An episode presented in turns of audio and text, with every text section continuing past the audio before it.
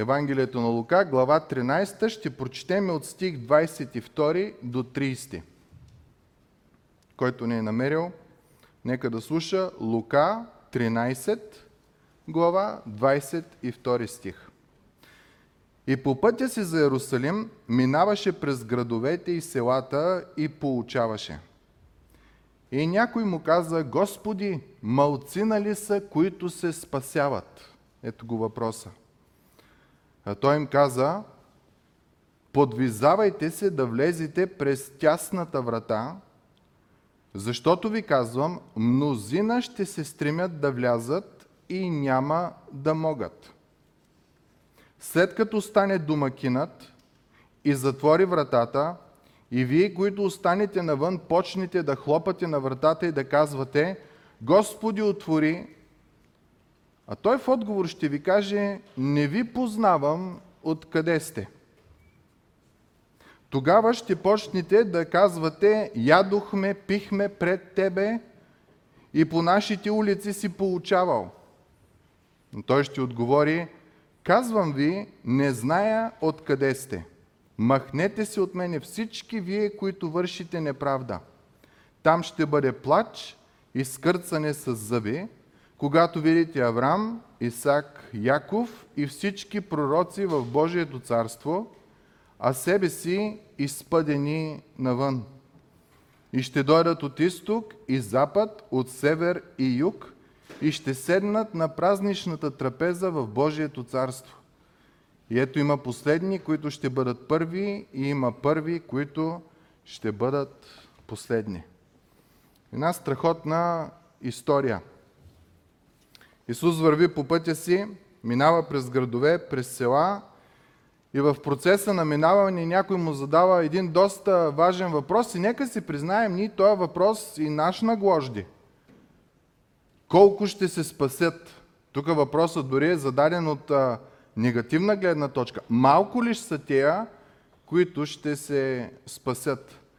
И нашия Спасител дава отговор от две неща. Първо казва колко и след това казва кои ще се спасят. Така че въпросът е кои и колко ще се спасят. Това е темата на тази сутрешната ни проповед. Когато задават този въпрос на Исус, е важно да знаем какви са били вярванията по това време. По това време вярванията са били, че всеки, който е евреин, автоматично влиза в Божието царство. Дали е лош, дали е добър, щом е от еврейски род, влиза в Божието царство. И са имали един мит, че Авраам, бащата на евреите, е стоял на входа на рая и е проверявал всеки, който отива на входа на Ада, и е проверявал всеки, който отива в Ада, дали е обрязан. И ако е обрязан, го е отпращал към рая, защото евреи обрязани няма как да отидат в Ада. Имало и друго вярване, че Бог ще съди хората според правда и истина. И това е била една група хора, които ние ги знаем. Това са хората, които са живели около Мъртво море и се казват есеите. Това са били група хора, които са видяли, че религиозната група в Йерусалим, те религиозници, управници, са били страшно корумпирани. Там било не е въпрос на вяра, там е било въпрос на власт. И те казват, там не е хубаво, отделят се в пустинята, близо до Мъртво море, там е една област наречена Кумран, и живеят там, и казват, че тук при нас е истината, чистото, ние се отделяме от всякакви възможни светски неща. И между другото, богословите казват, че ако в днешно време има такива групи, повечето от нас, които търсят истината и правдата, ще се присъединим към тая група, към есените, където ще бъдем отделени на чисто. Всеки от нас в днешно време жадува да има някъде къщичка на планината, където да има ток, където да има топла вода, където да има всички неща и там да си живее. Няма нужда от града, няма нужда от междучовешки дразги, няма нужда от лъжливи шефове, лъжливи пастири, попове и всичко. Да си там, да си тихичко, да ти е спокойно. Това място обикновено го наричаме утопия, ама думата утопия означава място, което не съществува. Толкова е хубаво в нашия ум, че ние почваме да си го измисляме, че то съществува. Въпросът, който се задава на Исус по отношение, значи в това време всички евреи се спасяват, или само праведните се спасяват? Човека задава въпрос на Исус. Малци, нали ще се спасят? Колко ще се спасят? Библията ясно и точно казва, че отговорът е малцина. Малко. Защо? Защото да се спасиш, не се спасяваш по физически параметри. Дали си обрязан, от кой род си, от кой народ си или от коя държава си. Исус, когато се срещна с Никодим, вие си спомняте, говорихме за това, каза му, трябва да се родиш отново и отгоре, и Никодим беше като гръмнат. Той не знаеше какво да каже. Е, как ще вляза отново в утробата на майка си? Исус тогава му обясни, това е Божие дело. Спасението е изцяло Божие дело. Не е нещо, което ти правиш, за да можеш после да се хвалиш. Та спасеният човек е новороденият човек. Отговорът на Исус е още по-интересен. Отговорът на Исус, който сега ще разгледаме, дава няколко съвета. Първото е, спри да гледаш колко ще се спасят и колко няма да се спасят. Ние имаме този навик винаги да гледаме другите хора. Той колко е лош, аз не съм толкова лош, значи по-добре съм, не съм толкова зле. Или пък он, ако е по-добър и почваме едно завиждане, свято завиждане, и се мъчим да бъдем добри колкото него, или намираме все нещо в живота му, което не е наред, за да можем да се оправдаем. Отговора на Исус след малко ще видиме, въобще не гледай другите, погледни твоя си живот. Нека да прочетем стих 24. Стремете се, или в някои преводи е подвизавайте се, да влезете през тясната врата, защото ви казвам, мнозина ще се стремят да влязат и няма да могат. Първото нещо, на което трябва да обърнем внимание, е думата «стремете се». На гръцки думата е агонидзо, откъдето излиза българската дума агонизирам. Тоест агония, трудност, страдание, минаваш през изпитания. Не е кеф да влезеш през тая врата. Разбирате ли, не е приятно пътя, докато минеш през тази врата. Много хора казват, ето, който се стреми, който се напъне, влиза в Божието царство, обаче това не е, което Исус казва тук. Това, което Исус казва, е, че не е най-добрите тия, които най-са се напъвали, които най-са се напрягали, са влезли в Божието царство, а означава, че от всички възможни хиляди теории за спасение има само една, която е вярна. И Исус се нарича тясната врата. Ако спомняте в Евангелието на Йоанна 10 глава, Исус казва, аз съм вратата. Някои хора казват, ами толкова религии има, те като цветята, в която и да повярваш, ти се ще влезеш вътре. Исус категорично казва, Библията отрича това нещо. Библията казва, има само един път, има само една врата. И тая врата е тясна, през която ще трябва да се мине. И тая врата е Христос. В Деяния на апостолите апостол Петър казва, чрез никой друг няма спасение, защото няма под небето друго име дадено на човеците, чрез което да трябва да се спасиме. Тоест, този, от който зависи спасението, нашия Господ е Спасител. Той е дал никое друго име, никоя друга личност, освен личността на Господ Исус Христос, чрез която ние да можем да се спасиме. Следователно ти трябва да повярваш в тази личност. Не е по ДНК, не е от коя държава си, не е по вярата на майка ти и на баща ти, а е нещо лично, което става между тебе и Бога. Исус казва, начинът на влизане в небесното царство е агонизиране, страдание, стремеж, който ти трябва да изпълниш. Много често ние си лепваме значката християни. Аз съм българин, аз съм християнин, аз съм сърбин, аз съм християнин, аз съм македонец. Нали, по-така нашата част е, където си роден, такъв си.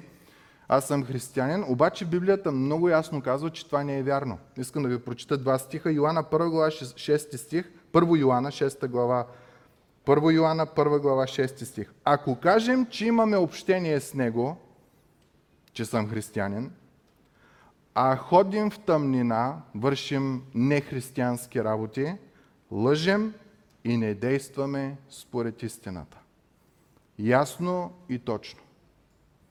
Ти не може като християнин да тръбиш, че си такъв и да вършиш неправда, след неправда, след неправда.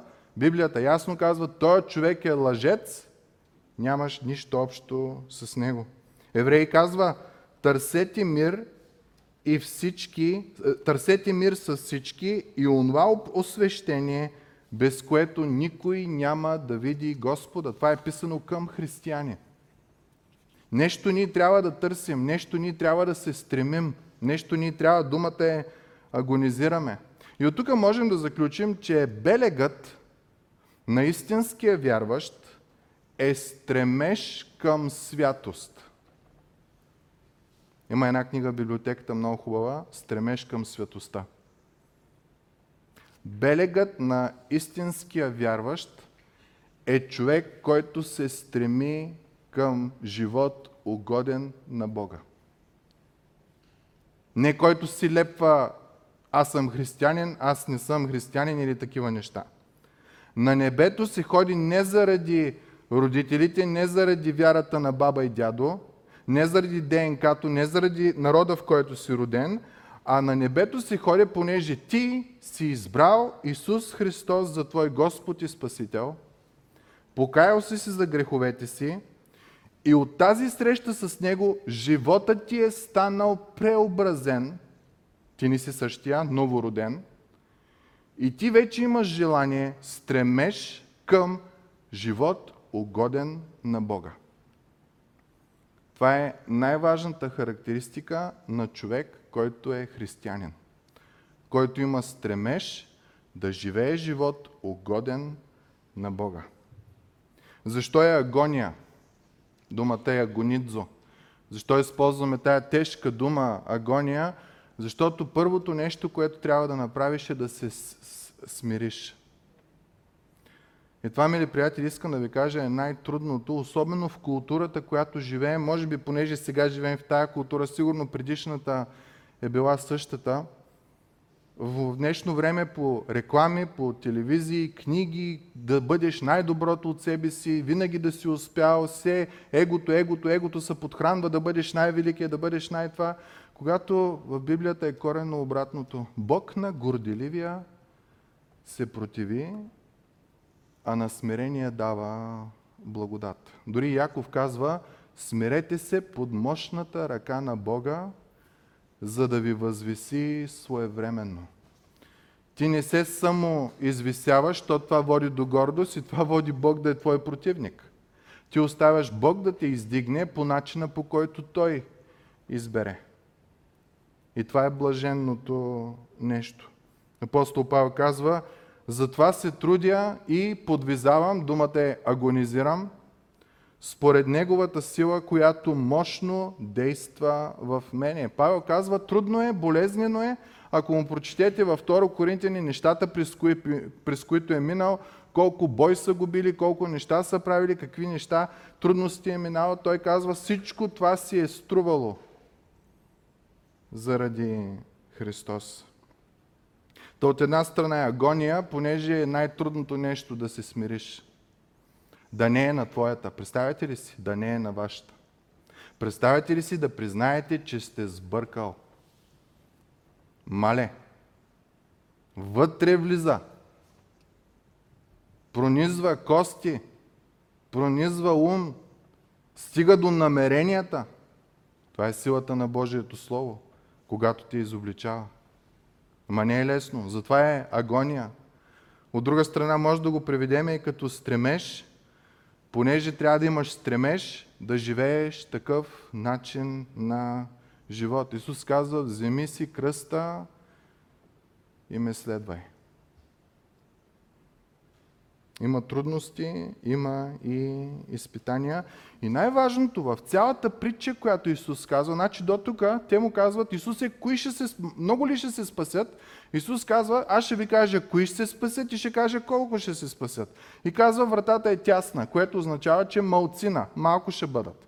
Но теб да не те интересува кой ще се спаси и кой няма да се спаси. Теб да те интересува ти да влезеш през тая тясна врата и тая тясна врата съм аз. И начинът, по който се влиза през тая тясна врата, е като се стремиш, като агонизираш, понеже трябва да се смириш и трябва да започнеш да живееш този живот по Бога. Исус продължава и казва, но трябва да знаете нещо. Времето накъсява. И това е нещо, което ние не го отчитаме. Ние си мислим, че ще живеем още 100 години. Или още 40, или още 50. Идеята е, има време. Не е нужно сега да се отдам изцяло на Господа, има време по-нататъка. То, ако има нужда, Бог ще ма смачка, Бог ще ма смири, ама защо трябва да се стига до това? Исус казва, всъщност хора, няма време. Божията милост, Божията благодат няма да е вечна. И ние, между другото, имаме такъв пример. Спомняте ли си Ной? Бог беше предупредил Ной, че след определено време ще дойде потоп, Ной трябва да построи един кораб. И се казва, че Ной беше проповедник на правдата. Явно през това време, докато той е строил, и може би хората са му се смеели, той е строил кораб и те са му казвали, Ной, морето е много далече от нас. Какъв е този кораб? И ти си на висок хълм, земята, където той е живял. Казва ни се също, по това време не е валял дъжд. Откъде ще дойде този потоп? Как ще стане това нещо? И Ной е проповядвал на правдата, за покаяние, за прошка, ама явно хората му се присмивали до един момент, в който Господ става, затваря вратата на ковчега и до там. И който и да иска, няма влизане. Чуйте Исус какво казва, стих 25. Ще дойде време, когато ще стане домакинът, собственика, и ще затвори вратата. Библията нарича това второто идване на Исус Христос. Няма да дойде за спасение, ще дойде за съд. И наистина от първия пирон, който Ной закова на кораба, до потопът нямаше много време. И призива на Исус е това, побързайте при стремежа си да влезете през тясната порта, защото един ден, в който вие не знаете, домакина ще стане и ще затвори вратата.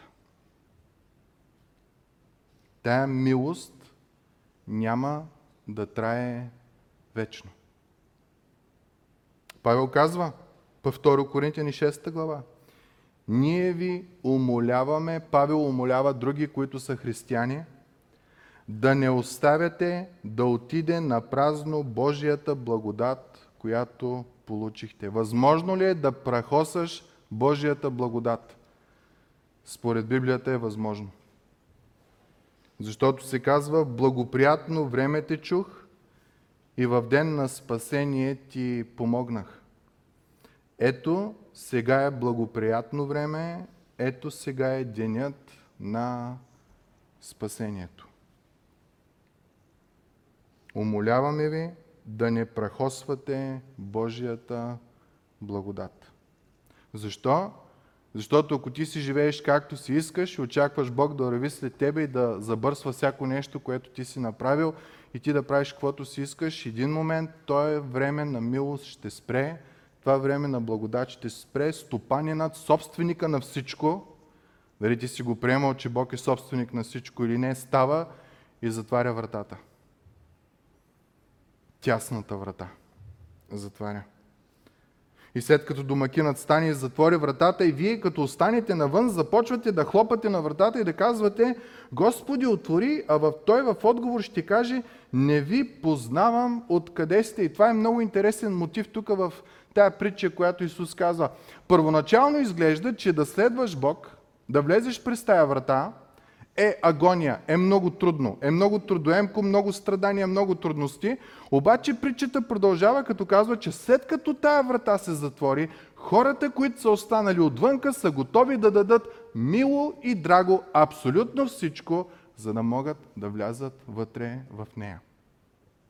Та много често ние си казваме, то християнския живот е бая трудна работа. И днеска пастира дори казва, че думата на гръцки е свързана с агония и аз си агонизирам яко. Да, ама Исус казва, ти сега може да страдаш в стремежа си към святост, но когато Бог дойде и затвори вратата, тогава ще е истинското страдание. Ще даваш всичко, което можеш и имаш от себе си, обаче отговорът ще бъде един. Махни се, не те познавам.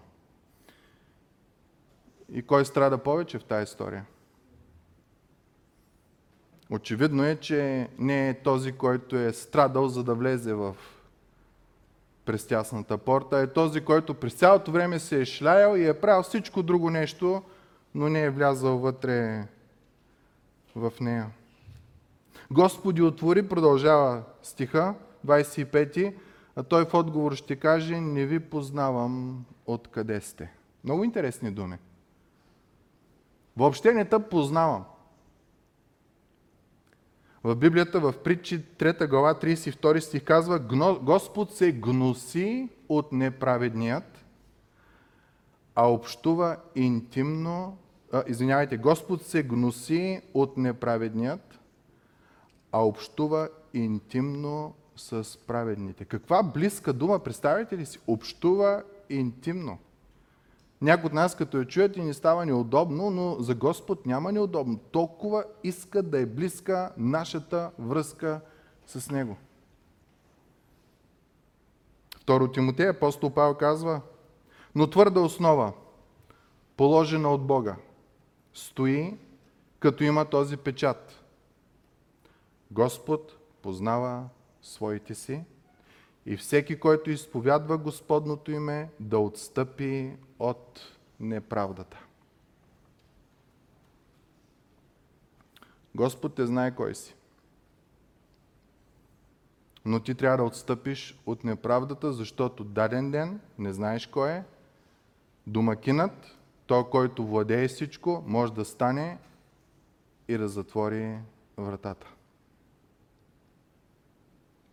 Интересно е какво става след като той затвори вратата. Първото и те почват да чукат, да хлопат с две думи. Всичко давам, само ма пусни. Той казва, махни се, не те познавам. И обърнете внимание какви почват да са извиненията, какви почват да са сметките, които хората преговорите, които хората почват да правят с Бог, с домакина. Стих 26, извинявайте.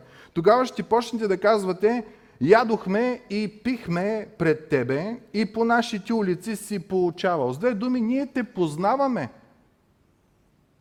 Ти като си минавал по улиците, ние сме кимвали с глава в знак на уважение.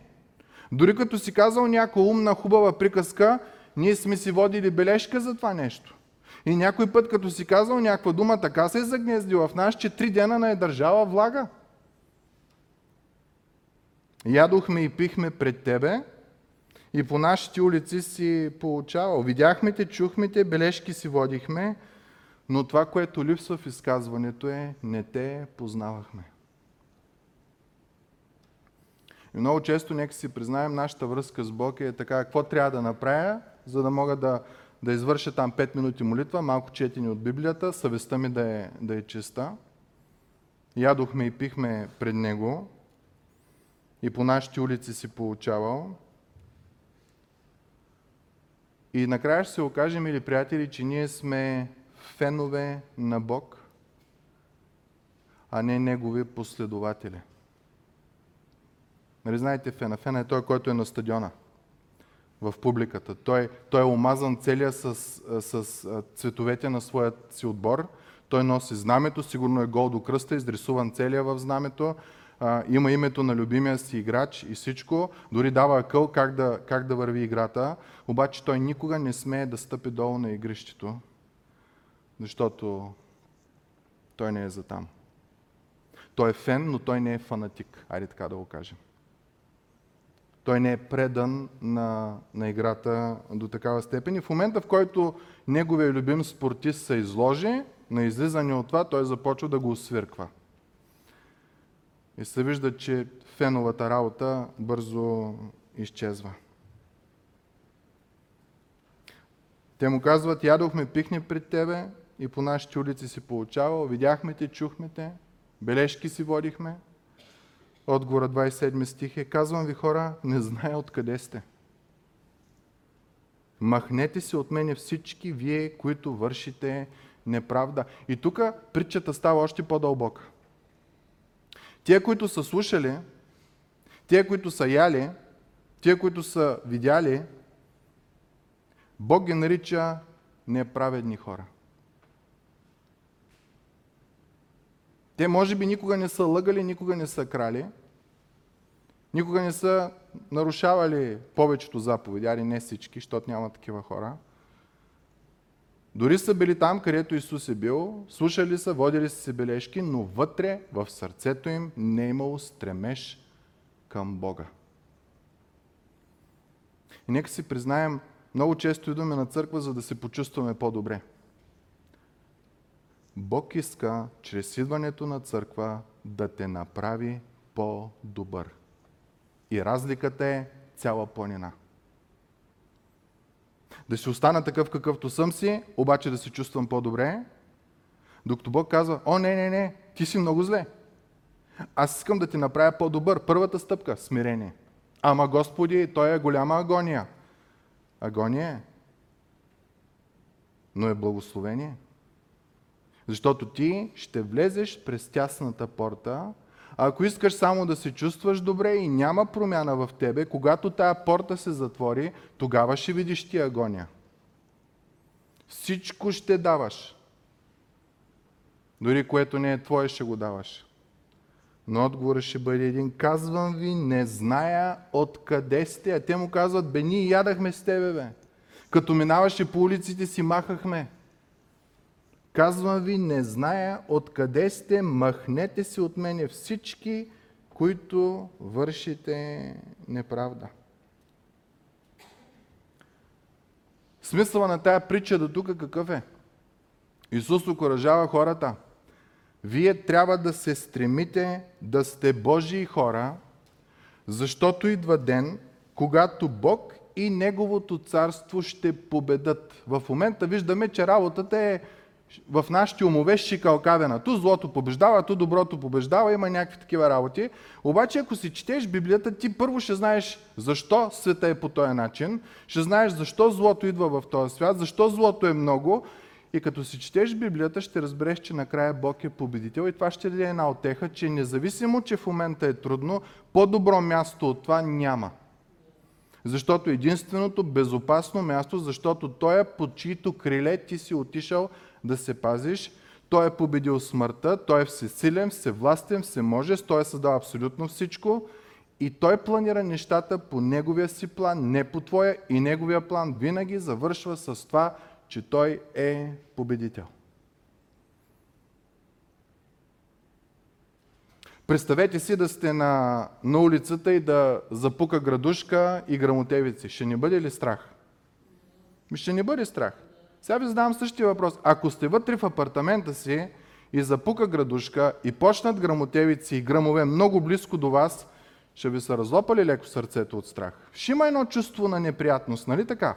Обаче, вие ще знаете, че сте на безопасно място. Защо? Защото сте отишли под закрилата на блока. При Бог е същото. Когато отидеш под Божиите криле, градушката, дъжда, грамотевиците пукат, блъскат, удрят, обаче ти си на безопасно място. Да, може да е страх, докато това дойде, докато отмине, но ти си на най-безопасното място. Исус това казва. Хора, вратата е тясна. Трябва да се стремите да влезете. Пътят е само един, който се стига до мене. Дори да е агонизиращо, дори да е стремеш, т.е. трябва да направиш нещо от себе си, да дадеш нещо от себе си, да се смириш, да се посветиш, да живееш свят на Бога, защото без това освещение никой няма да види Бога. Давай всичко от себе си, защото когато вратата хлопне, единствените думи, които ще чуеш е „Не те познавам“. Ама ние си мяткахме на улицата. Не те познавам. Ма аз съм си подчертавал стихове от Библията. Не те познавам. Живееш ли живот, който е угоден на Бога, който носи благословение и сега, и за бъдещето? Та Исус казва, стремете се, защото Божието царство идва. И когато дойде, всяко коляно ще се преклони и всеки език ще изповяда, че Исус Христос е Господ за слава на Бог Отец. Стремете се да влезете пред тясната порта, защото Месията, Спасителят, като дойде втори път, той няма да дойде за да спасява, той ще дойде за да съди. Вратата ще е затворена, ти ще чукаш, ще блъскаш, той ще каже не те познавам. И това са блудкавите хора. Обикновено ние ги знаем нито много горещи, нито много студени, едно такова блудково състояние, ту с Бог, ту без Бог. Нали, въпросът е да мога да оцелея, между капките да минавам всеки път. Което в света може да помага, обаче идва момент, когато Бог затваря вратата и казва, ами сега къде отиваш? Има само едни капки, няма други. Няма откъде между тях. Откъде минаваш? Искам да ви кажа, мили братя и сестри, че църквите в България са пълни с хора, които не са се покаяли за греховете си, не търсят Господа, но не изпускат нито една служба. Вътре в сърцето им няма стремеж за Господа. Но на служба винаги са там. Всяко нещо, което трябва да се изпълни, те го изпълняват. Но вътре няма никаква връзка. Те са като тия, които казват и ядохме с тебе, и пихме с тебе, и когато получаваше, ние бяхме там. Обаче до там. Това са хора, които са чули благата вест, но никога не са повярвали в нея. Основата на благата вест е ти си грешен и имаш нужда от прошка. Те това не им харесва, защото света, в който живеем, те карат ти егото ти да бъде издигнато. Второто нещо, те никога не са си взимали кръста и да следват Христос. Никога не си казали, ами аз сега като стана християнин, ще почна да ми се подиграват, може да ме уволнят и не дай се Боже, ако се смени режима на управление, може да тръгне гонение. Аз не мога да жертвам живота си, моя и на семейството си. Трябва да съм шушумига. Да намирам правилния начин. Или пък мога да кажа, това е най-великото нещо, което съм намерил. За първи път аз нямам вина, защото знам, че ми е простено. Аз знам, че съм възлюбен и съм възлюбен не от някой човек, който си сменя мнението от днеска за утре, а съм възлюбен от тоя, от който зависи живота ми тука и след това, който не си променя мнението, който толкова ме е възлюбил, че е дал живота си за мене. Нали? Кога разбираш кои са ти истинските приятели, има тия фрази навсякъде по интернета, когато изпаднеш нужда, тогава виждаш кои са истинските. По-истински от Бог няма. Библията казва, когато бяхме грешни на път за ада, Бог дойде и изпрати своя единороден син Исус Христос да умре за нас. По-добър приятел от Христос ти и аз няма да намерим. И в такъв случай ти, ако осъзнаеш всичко това, ще си кажеш, взимам си кръста и тръгвам, защото знам, че не аз го влача, а Бог ми дава силата да го нося. Има такива хора в църквите, които никога не са вкусвали живота, който Бог дава. Те никога през живота си не са усещали радост, не са усещали мир, не са усещали правда, не са усещали в живота си надежда. Да, радост от телефона, но не е за това, което ние говорим. Радост от нова кола, нова къща или там ново нещо. Говорим за радост и мир, което нищо на този свят не може да ги събори. И това са хора, които идват служба след служба, слушат, присъстват, обаче вътре нищо не влиза. Няма и рефлекс за Господа, както казва един пастир. И хора, които никога не са се покаяли, но идват на църква всяка служба. Това са хора, които обикновено гледат другите, които са вярващи и много им се кефят и като са около тях им е много приятно, им се повдига духа и всички тия неща. До момента, в който този човек се тръгне, има един-два дена, в който държи влага и след това отново попадаш в старото си. Защо? Защото вярата ти не е основана на Божия Син, който е безсмъртен, безгрешен, невероятен, любящ, прекрасен, а основана на един негов слуга. Брат или сестра в Господа. И много често такива хора сме... Помните ли едно време, няма да го помните, събирахме едни картинки от едни дъвки турбо. Спомните ли си, едни колички? В днешно време децата събират ли някакви такива работи? Няма, не събират. Добре, пример друг ще дам. Представете си, че вие много обичате известни хора и вкъщи си си наредили портретите на всеки един от тези известни хора. Айнщайн, Нютон, Илон Мъск, Джеф Безос, бе, който се сетите? Бойко Борисов, Румен Радев, който си искате, слагате. И ги имате всички на стената си, но вие не ги познавате лично. Е, много често връзката ни с Бог е такава. Накичили сме се от всякъде, но лична връзка с Бог нямаме. Имаме от всеки вид Библия по 2 броя, от меките, от твърдите корици, от едрия, от тънкия шрифт, червено, без червено, зелено, зелено, подчертание автоматично, не подчертание. На телефона си имаме 20 вида Библии. Обаче ние не познаваме той, който е автора на Библията. И много често това, което правим, се оглеждаме кой е крив, кой е грешен и почваме да се мерим с тях. Исус казва, спри да се мериш. Бог ще съди твоето сърце. Бог няма да ти каже, що не повярвай, ти ще му кажеш, защото оня прави такива работи, зато аз не съм повярвал. Бог ще каже, чакай. Ти в твоето сърце, защо ти не повярва? Един автор казва много интересно, на погребението на някои хора, пастирите, единственото, което могат да кажат е на коя дата се е кръстил и на коя дата е умрял. Нищо повече не могат да кажат относно живот на вяра.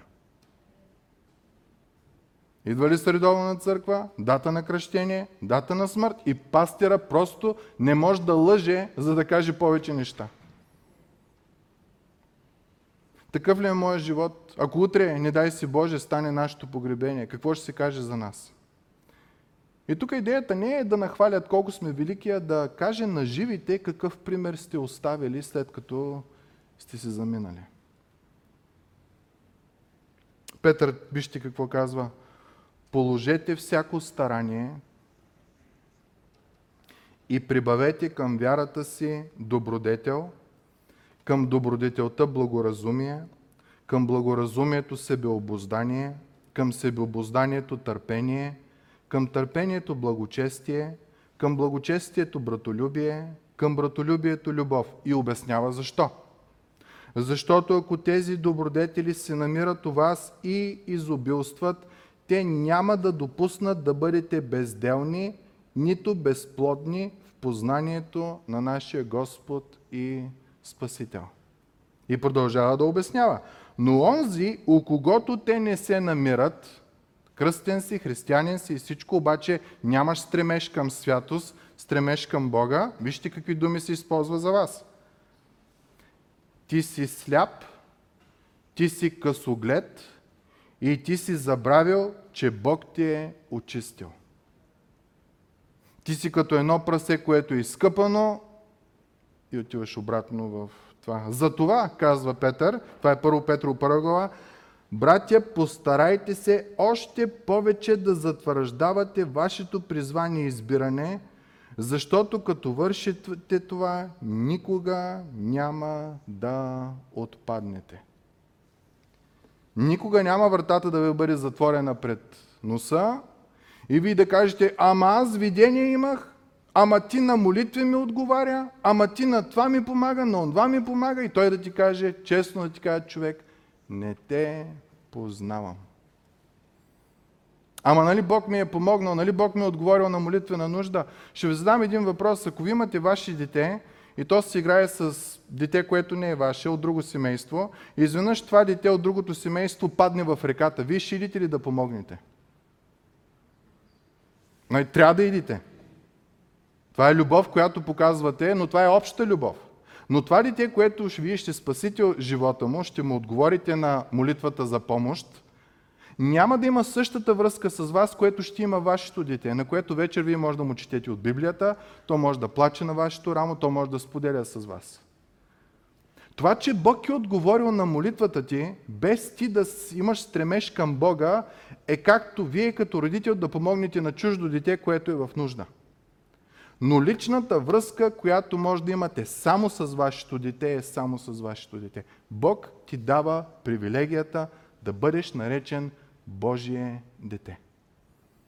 Това имаш ли го?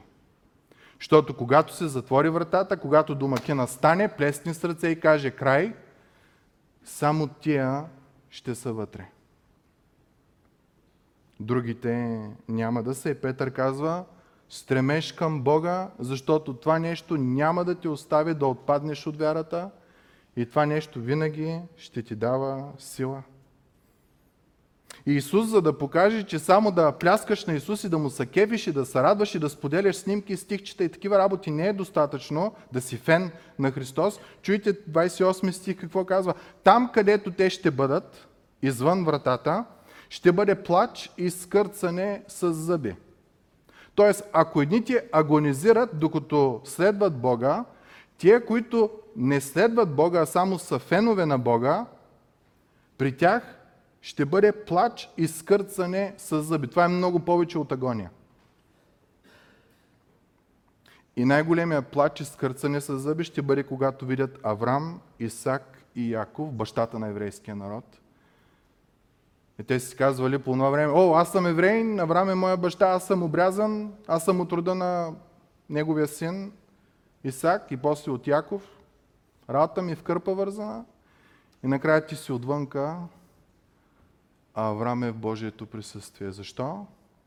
Защото Авраам беше наречен приятел на Бога. Той имаше тая невероятна, близка връзка с Бог. А ти си се осланял на Авраам. На родословие, на обрязване, на външни белези, на традиции, на обичаи. И когато дойде момента, виждаш, че той, който истински е вярвал, е вътре, а ти не си, оттам идва агонията в живота ти. Ама аз нали трябваше да се родя в такава държава? Нали трябваше да извърша това и работа готова? Не. Стремеш към святост. Там ще бъде плач и скърцане със зъби, когато видите Авраам, Исаак и Яков, бащата на еврейския народ и всички пророци, гласът, тия, които са те призовавали да следваш Господа в Божието царство, а вие себе си изпъдени навън. Много страшни, интересни стихове. 29 стих е интересен. Ще дойдат от изток и от запад. Ще дойдат от източните народи, Индия, Африка, Азия. Ще дойдат от запад, от Германия, Швейцария. Ще дойдат от север, Русия, Украина, от юг, Африка и които си искате други народи, служете. И те ще седнат къде? На празничната трапеза в Божието царство. А ти, който си мислил, че щом си фен на Христос, ще влезеш, ти няма да влезеш. И Исус тук вижда нещо прекрасно. Това, което ние го виждаме в нашия си живот. Исус вижда един прекрасен ден, в който старозаветните свети, вярващите, ще седнат на една трапеза с новозаветните и ние сме част от тях тук. Днес имаме хора от изток, имаме хора от запад, имаме хора от север, Не знам от юг дали имаме, ама сигурно имаме. И ние сме заедно при Господа. И не само при Господа, вижте, празничната трапеза на Божието царство. Та не е по роднинство, не е по произход, не е по вярата на роднините ти, а е лично желание за стремеж да влезеш през Христос, тясната порта, и стремеж да живееш живот на вяра. Да си Христов ученик, а не просто фен. Четейки Библията, може да достигнем до едно заключение, че ако човек се покае и се обърне от лошия път, ама какъвто и да е бил лошия път, ама какъвто и да е бил, колкото и грешен да е бил, ако човек се обърне от лошия си път, Бог жадува да му прости. Това е много важно да го осъзнаем. Ние не отиваме при Бог да го умоляваме да ни прости. Бог жадува да ни прости и казва: покай се и те заливам с прошка. Отвори този цип, отвърти това кранче в живота ти. Осъзнай, че си грешен. Това е дело на Святия Дух. И като осъзнаеш, поискай прошка. Ще те залея с прошка и с благодат. Ако си в църква от малък, Бог не е впечатлен. Някои хора казват: о, аз съм от малък, аз съм от християнски род, и почваме да изреждаме такива неща. Ако ти не живееш живот на стремеж към святост, Бог изобщо не е впечатлен от този начин на живота. Как се ходи при Бог? Само чрез Христос. И чрез никой друг няма спасение, защото под небето няма друго име, дадено на човеците, чрез което да се спасим. Та притчата ни казва: един ден злото ще е наказано. Колкото и невероятно да звучи в твоите и в моите очи, един ден то ще бъде наказано. Правдата ще бъде възнаградена, Господ ще бъде победител, царството ще дойде, вратата ще се затвори и тие, които са верни на Бог, ще са вътре, тие, които са били само фенове на Бог, ще бъдат отвънка и ще е плач и скърцане с зъби. И накрая 30 стих е уникален. И ето има последни, които ще бъдат първи, и има първи, които ще бъдат последни. Някои хора, като четат този стих, си казват: Бог ще обърне света наопаки. Всъщност, Бог ще обърне света в правилната си посока. Ние хората сме го обърнали наопаки. Ние не търсим правда, не търсим истина, не търсим святост, не търсим жива връзка с Него, ние търсим пари, ние търсим коли, ние търсим признание, ние търсим да сме известни, ние търсим да ни се благодари, ние търсим да подхранва нашето его, когато през цялото това време единственото нещо, което е трябвало да хвалим и славим, е било нашия Господ и Спасител Исус Христос. И когато този ден дойде, Господ ще обърне света така, както трябва да бъде. На смирения Бог ще даде благодат. На този, който се е принизил под мощната ръка на Бога, Бог ще го издигне своевременно, а той, който е бил горделив, Господ ще го обърне надолу. И тогава света ще стане такъв, какъвто винаги е трябвало да бъде. Призива на Исус, на Божието Слово е: стреми се да влезеш през тясната порта. Пътят е само през Христос. Стреми се. Живей този живот на спасение. Живей този живот. Отказвай се, бори се със злото. Не си сам. Божия Святи Дух е с тебе. Божията църква сме едни други. Ние сме брати и сестри, ние сме приятели. По-близки приятели от тия, които имаме тук, няма да намерим, мили приятели. Тук всички знаем, че сме грешни и всички знаем, че сме спасени по благодат. Следователно, ние нямаме право да се съдим един друг. Единственото, което може да направим, е да се окуражаваме и да показваме благодат и да се молим едни за други. Няма друго такова място на света. Стремете се през тясната порта да влезете. Нека се помолим. Отче святи и праведни, Господи, благодарим Ти за Твоето Слово, което отново ни призовава да обърнем внимание на важните неща в живота. Да обърнем внимание, Господи, на факта, че един ден злото ще изчезне. Ти ще си победител изцяло.